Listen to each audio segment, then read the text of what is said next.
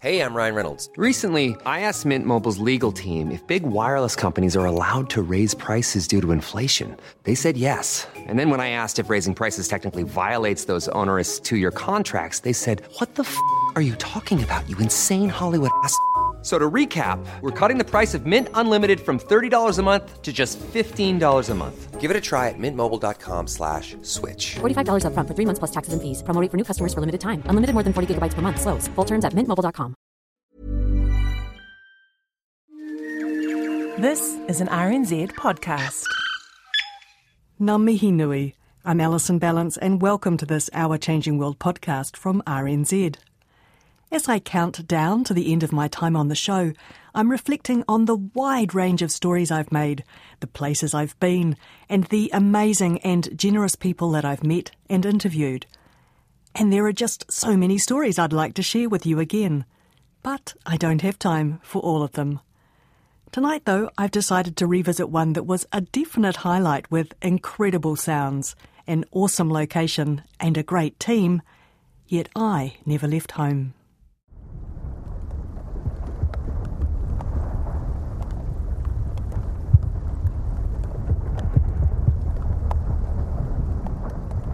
This is Voice of the Iceberg.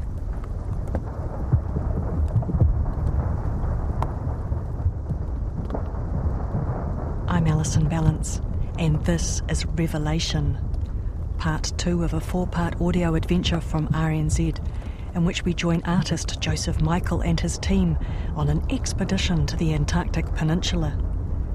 They're recording photos, film, and audio of icebergs that will be projected onto landmark buildings around the world, creating virtual bergs.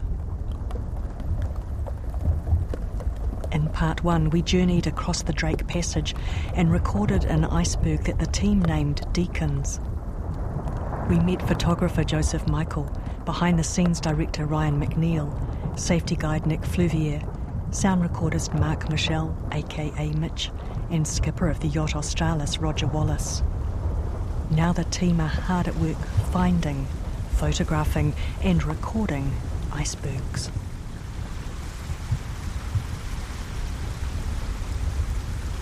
This is a New Zealander, uh, we're fairly aware of Antarctica. There's a lot of connections there, and we're, we're always hearing stories about it. But, you know, finding out how huge it is, a lot of people don't really understand how huge it is. I certainly didn't. It's nice and dead out there with the snow today. Oh, and it's much easier when it's still like this. Yesterday was a bit of a mission. Yeah. That's what's nice about this actually. See the little light dusting of snow we've got on it. It's giving it some beautiful highlights. I'm Mike Williams and I'm physical oceanographer at NIWA and also director of the Deep South National Science Challenge. Antarctica is, has got all this ice because basically it's cold. So any rainfall or anything like that is always going to be snow. But what's important to understand about Antarctica is there's actually two types of ice. There's uh, sea ice, which is frozen seawater, and then we have uh, the continental ice. And that's where we get our icebergs from. So although we always evoke the image of icebergs being adrift in the, adrift in the sea, they, they're actually land ice that has come off the continent and is um, drifting out to sea. This is really interesting. I like this one, eh? Look, even even in through here, it's beautiful. And look at the lines. It's like um, dripping paint. Big berg, big berg. Big bird, right, right, big bird. There are different kinds of icebergs. Um, some we describe by their shape. So, for example, we talk about um, tabular icebergs, um, which are the sort of the big flat square ones, and then we also um, define iceberg by their names. And there's some great names. For example, very small ones we talk about as um, bergy bits. Um, but then once we get to the larger ones, they're kind of the names are a bit less exciting. It's kind of small, medium, large, extra large. Brash ice, just the really small ones. All this really small broken up stuff. Yeah, once they get as big as big as the boat sort of thing, you've got to call them icebergs then. Icebergs, okay. yeah. By the time, yeah, big growlers, you don't want to hit big growlers at speed. You can damage the prop or dent the hull or just knock your paintwork around. Brash ice doesn't do much harm at all. any of this any of this ice is really too big and too hard to hit at speed.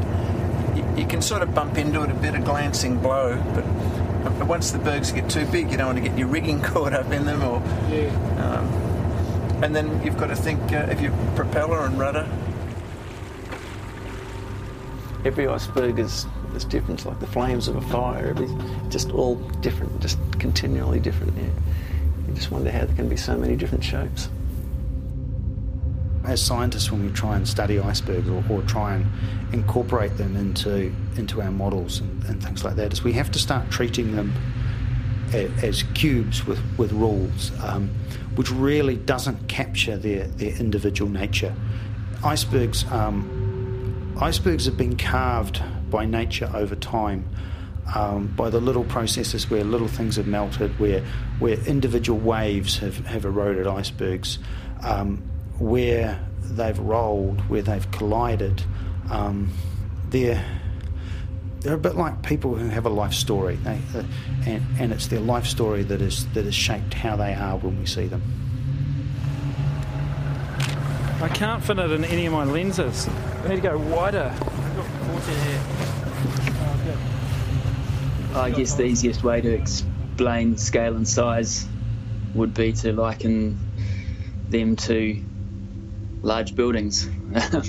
you know, we are looking at pieces of ice which, above the water, uh, look like a fairly large three-story building, and uh, realizing that below the surface there, there's even more under there. There's there's this immense piece of ice deep down under the water below the boat as well. Quite a sense of scale, make you feel pretty small. There's no choice. We'll go around this and then we might pull up alongside and just send Nick up the crow's nest just to see, because we might come back with the drone.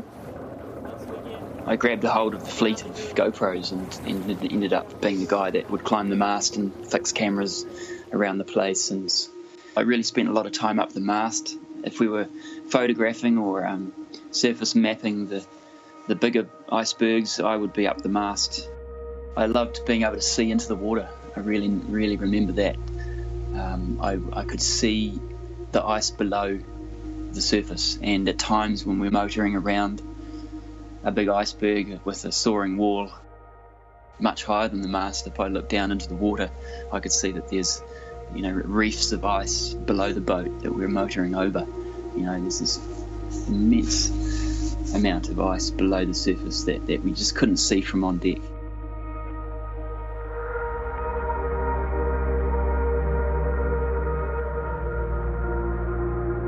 We talk about the tip of the iceberg, and, and the reason for that story is that we know around about a seventh to a tenth of the iceberg is all that's visible above the water. Uh, and the rest is sitting down below the water. And, and that comes just from the, the different density that ice has to water. So if we've got lots of ice and snow, then the, then the iceberg will sit a bit higher in the water, but if it's pure ice, it'll sit lower. And what that means, of course, is as the iceberg gets smaller, its top sits lower and lower and lower. Um, so we're able to make some really good estimates about how much of an iceberg is underwater just by looking at the, the shape of what we can see above water.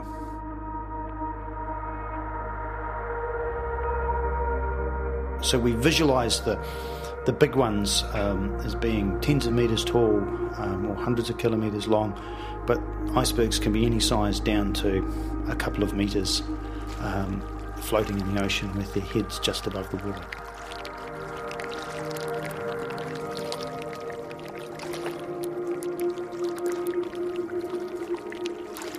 Yoko was a very small berg. It's only, um, you know, t- two and a half metres wide, very delicate, and it was just a peculiar looking thing. It was unusual and it was something that we hadn't seen before, and that was what I was looking for. I was looking for different shapes and different surfaces and also different looking icebergs.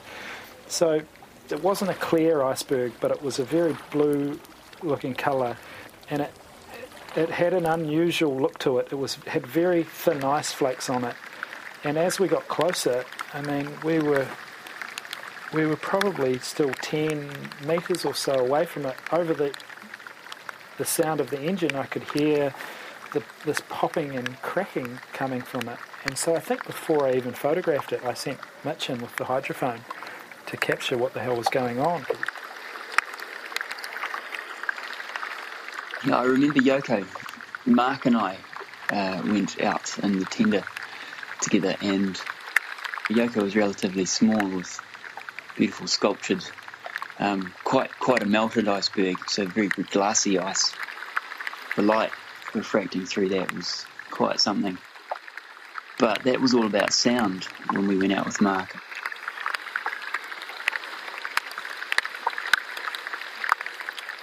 It was bubbling and fizzing away. It kind of sounded like that magic gum you have as a kid, or or like bacon and eggs.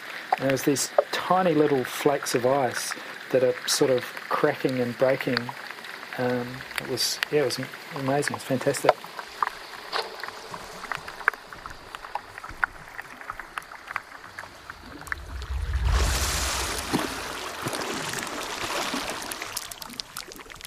Yoko was um, an angry little thing, um, incredibly boisterous.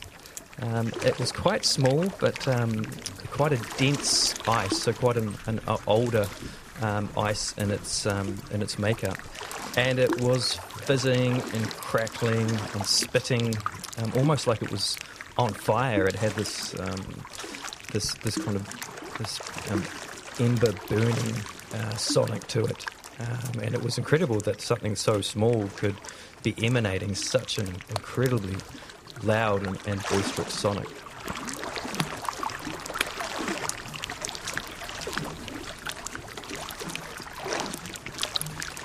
So I started um, just cruising around Yoko with um, the stereo mics, um, using uh, mono mic as well, so that I could try and target some of the real particular sounds that were happening within it, and also started using the hydrophone at this point around the um, the icebergs. I think this was the first iceberg that I used the hydrophone, and again that was producing a lot of really loud pops and, and fizzes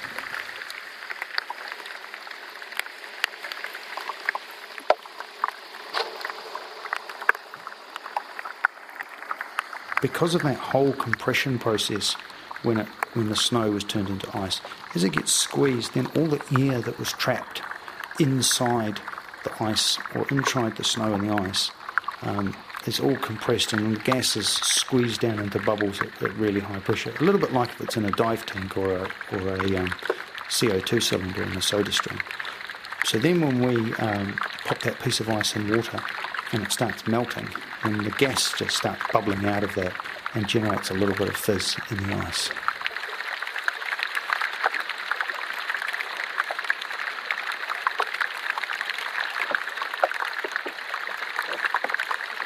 It was quite something here and that popping, crackling.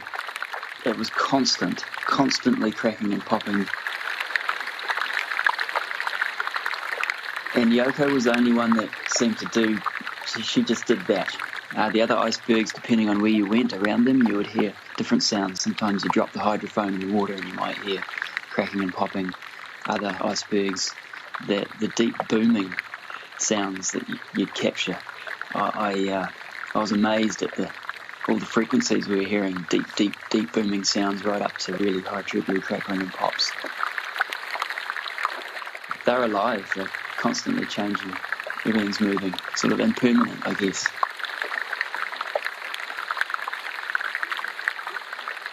So once it's drifting around the ocean, the uh, the two things that are going to control where it goes are the wind and the, and the ocean currents, and, and, they act to steer the, the, iceberg. But at the same time, what's also happening is the bottom is melting. Um, it's, it's now exposed to much warmer water underneath, and so the bottom is slowly melting away, and that starts to make it nice and round and smooth. And we also we have waves hitting the side of the iceberg, and the waves start um, carving away at the side of the ice the iceberg. So it starts to become unstable as uh, as it melts in different places and erodes in different places. So it will potentially roll, or big pieces will come off it, um, or it will carve many icebergs off the side of it. So it becomes a very dynamic beast that changes its shape um, and its orientation as it, as it goes through its journey, which could be, um, in some cases, decades, because if they don't escape from Antarctica, they still stay in relatively cold water so they can survive for a long time.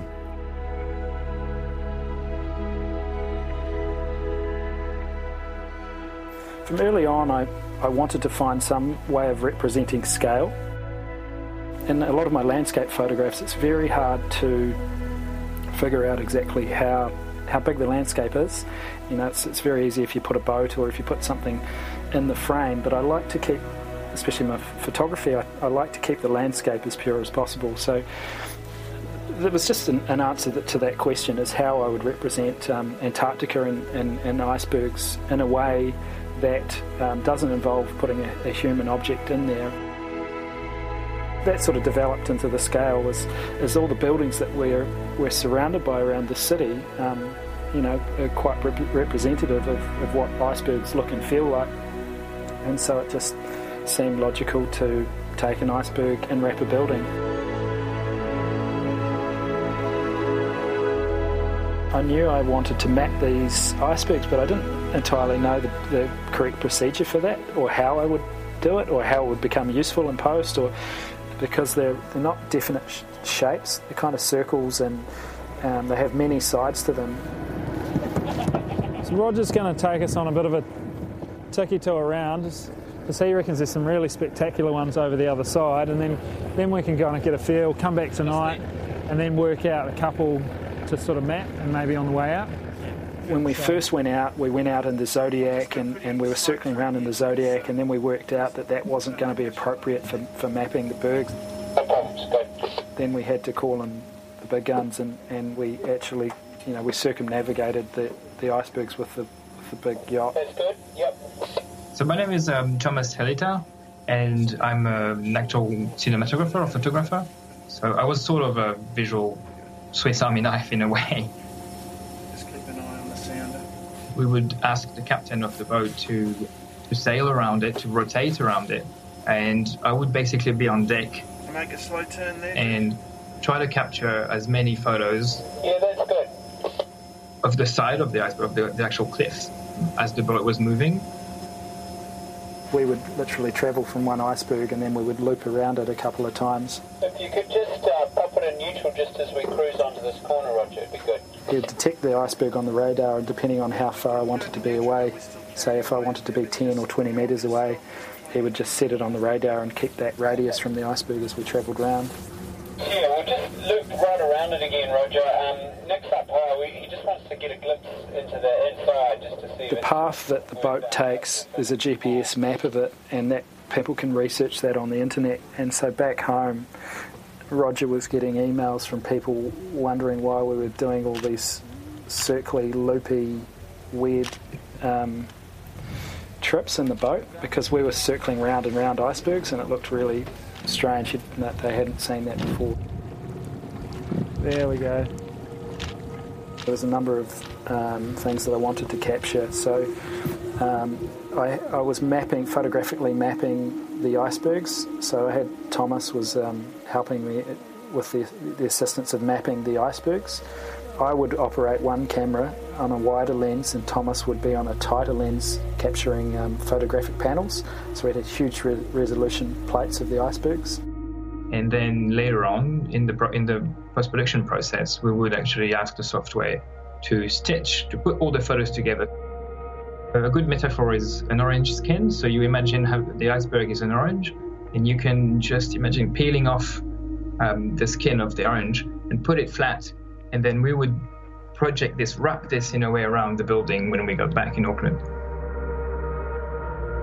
So the aim was to to find, you know, at least at least ten icebergs that we could photographically map, um, and the the other thing that was was essential was to to and difficult, obviously, is to capture um, ice crashing and carving off the side of the icebergs and glaciers so we can then um, use that as part of the installation.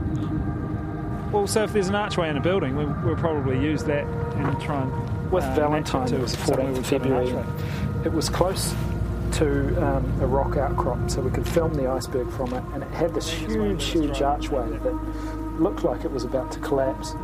Oh, this piece in the middle of the archway looks like it's just ready to drop. So the rest of the team spent a whole day sitting in front of Valentine to um, to capture this ginormous archway. Yeah, I've got a. There's a pre-record function on the camera, which I'll enable, which means I can just wait for the moment that the, the ice falls, hit the button, and it will record the previous 20, 30 seconds. So it's a good little feature, which hopefully means we can grab it, but it's a bit hit and miss because it's pretty unpredictable.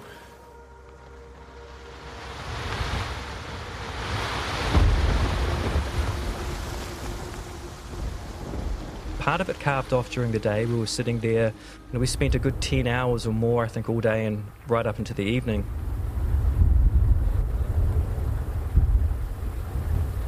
Of course, it's not dark until 10 or 11, and um, we got some, some fabulous footage, and I got some great audio.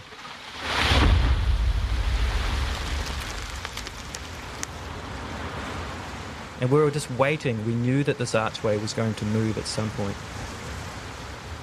Valentine, I got up about 5 a.m. and the light was really nice. Some mornings you would just get a little tickle of sunrise. So I, I grabbed my camera while the other guys were getting the rest of the camera gear ready, and I went out on the Zodiac and went around and filmed it. Mitch jumped in with me.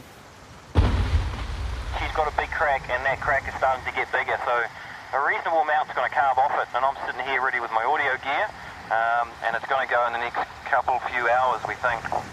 So I dropped him off on a on a rock, and I went round and I took a series of photographs, and then I went back to the boat to get the other guys, and um, we were getting all the cameras, and they were preparing for a whole, you know, another 16 hours in front of this iceberg.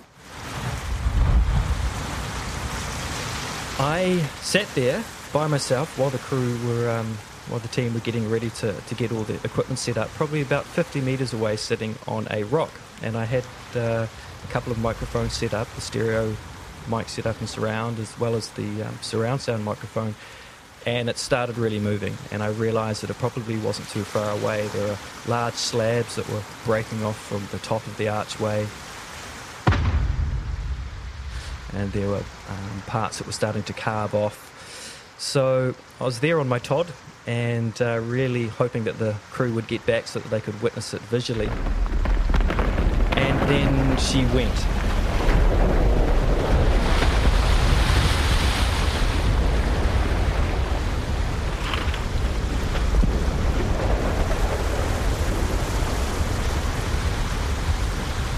And it was, um, yeah, pretty awe-inspiring and um, a little bit nerve-wracking because when the whole thing completely collapsed, it sent out a massive shower of large chunks of ice. So in the recording itself, you can actually hear it collapse over a period of time, its final collapse, and then a whole range of uh, baseball, softball sized pieces of ice um, spraying all around me, at which point I was diving for cover and just making sure that the microphone was still working, hoping not to get hit.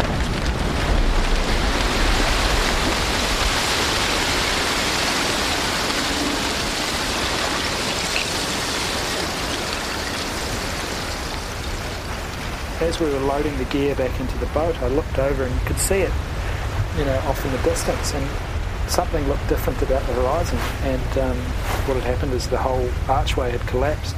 So when we we turned up, Mitch had recorded the whole thing, and, and he witnessed the whole archway collapsing.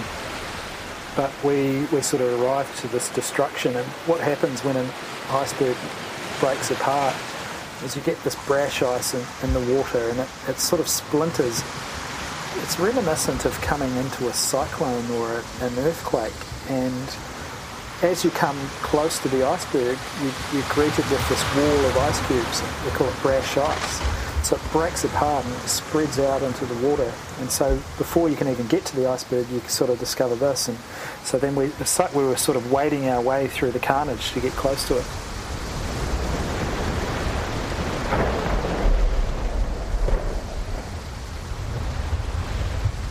So the one that got away for the team. Um, so I feel incredibly privileged that I was able to um, to witness it myself and to be able to record it. And uh, yeah, quite a quite a lovely thing to um, to have all on my own, I suppose, um, even though the, the, the rest of the team didn't get to experience it.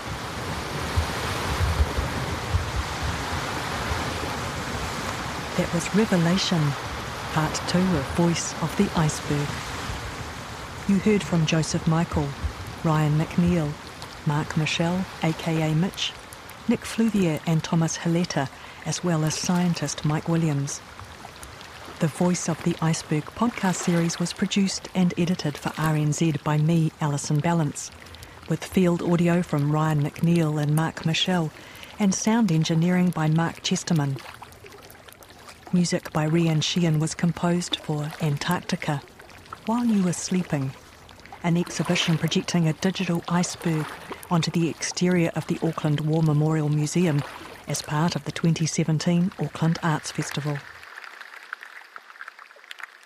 Voice of the Iceberg won Best Creative Feature at the 2018 New Zealand Radio Awards. It's a timeless tale that is well worth visiting again, especially with headphones on. Those icebergs sound incredible. Once you've finished Voice of the Iceberg, there is always Voices from Antarctica from last year. I'm Alison Ballance and this Our Changing World podcast from RNZ first aired on the 8th of April 2021. It featured one of my favourite stories from the very extensive Our Changing World archive. You can find said archive and listen again at our webpage rnz.co.nz slash Our Changing World. If you click on the Collections tab, you'll find the Voice of the Iceberg series and Voices from Antarctica. The website is also where you can sign up for our free email newsletter, and if you click the podcast tab at the top of the page, you'll find all of RNZ's podcasts and video series. Enjoy! Follow us on your favourite podcast app, and follow us also on Facebook and Twitter where we are RNZ Science. Many thanks for your company, stay safe, and catch you next time. Kia pai tō.